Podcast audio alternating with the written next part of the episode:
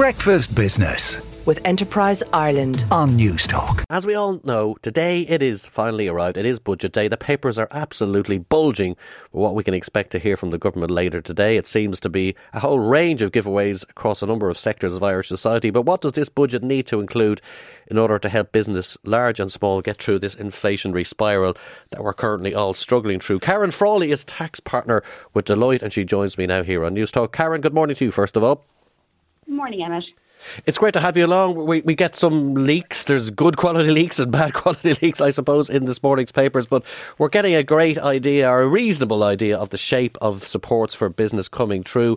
Um, are you, anything you're noticing from the reports this morning? Obviously, energy is a key focus. We're seeing some ideas of both small and large businesses getting a rebate on their bills, but maybe there's other things you've noticed as well out there. So the, the, the, papers over the last couple of days have been probably focused on the schemes to support businesses, particularly around the cost of energy. So there's two specific schemes that have been introduced. One for larger firms, it's a 200 million scheme that will be administered by Enterprise Ireland, and that's for larger firms in the exporting and manufacturing sector.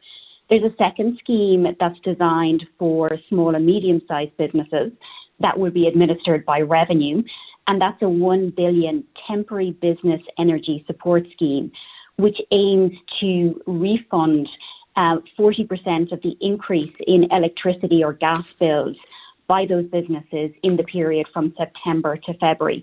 So the key win- winter months where businesses will be struggling.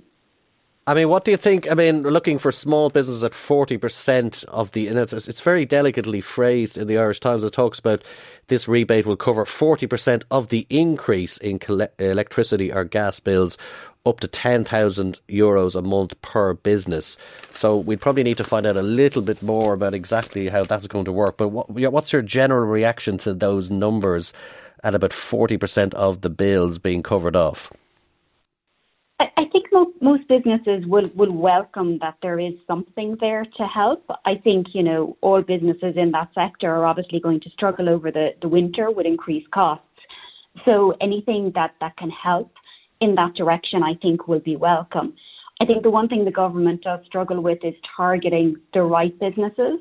You know, you'll see that we do have parts of the FDI sector which are, are doing quite well and are, are generating profits and are paying large amounts of, of tax. And then you, you know, you do have, um, you know, equally the, the squeezed SME businesses who are, are recovering from COVID and, and who have a further crisis to deal with. So I think, you know, the fact that there is a, a fairly targeted initiative there to help those businesses will be welcome. What's probably, I suppose, not getting a lot of press at the moment and will be interesting to see will be some if some of the measures that have been recommended by the Commission on Taxation will make it into the budget, or if there will be broader, um, you know, initiatives to stimulate growth within the SME sector. Now, apart from energy, because yes, it's a huge input cost, but it's not the only one, is there anything else that you'd sort of say these are two or three key areas that the, the, the government needs to focus on today for business? So I, I, think there there's a couple of things. I mean, realistically, there's some quite good initiatives that are in place that aren't really working because of their complexity. Uh, the, both the Commission on Taxation and indeed our own pre-budget submission had really focused on looking at ways to stimulate growth and stimulate activity within the, the SME sector. So that's things like improving the key employee engagement program, which is a, a share option scheme that would be helpful actually in, in, in what is at the moment still a, a quite tight labour market to help those small businesses improve their package for key staff and and and really help retain key staff in in, in quite a, a tight labour market. Equally, there is the, the um, a bit of a mouthful, but it is a scheme that's designed to help investors invest in growing companies and, and give them the capital to grow their business. And the last thing is, is around R&D tax credits. We have a fantastic R&D tax credit regime, um, but it is, I suppose, in practice, typically availed of by the multinational sector and could be simplified to make it more user friendly for the SME sector. Yeah, you don't see many small firms qualifying for that, and it is pretty generous, as you point out, compared to other uh, uh, areas in Europe. I mean, is, what would be the key way to make? I mean, it'd be fantastic if a, if a small or medium-sized firm could get in under that R&D tax credit. We want to see more R&D happening in Ireland and not just at the, the big company level. So what, what, what would you say needs to be done to, to kind of bring more companies into that net? So, so a lot of the, the issues with R&D tax credits is a lot of the documentation that needs to be retained in the event that there is a revenue audit, or even where there is a revenue audit, um, you know, it is quite a time-consuming process. Uh, so a lot of, of smaller companies would say actually for the cost or the benefit that we, we get in, in obtaining the credit, the cost of administering it and making sure that we're compliant is actually quite difficult.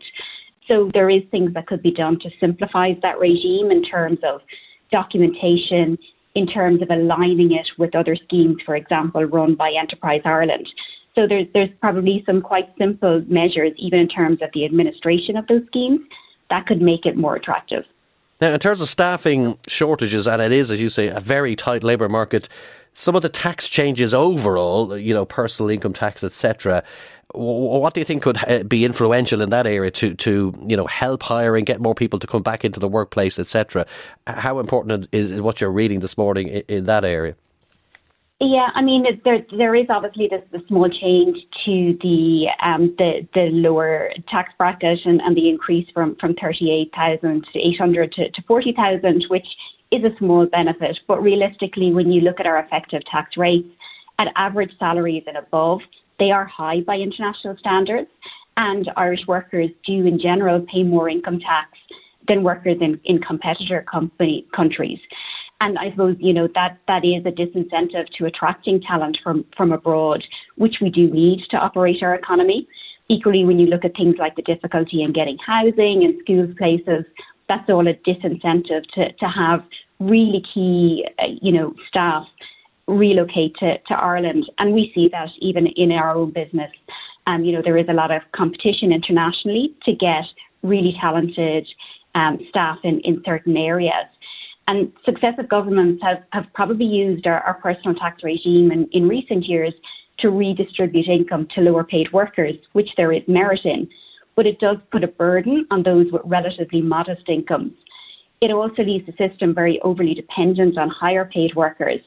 So if you take the, the figures for 2021, 25% of income earners paid 83% of the total income tax and USC collected.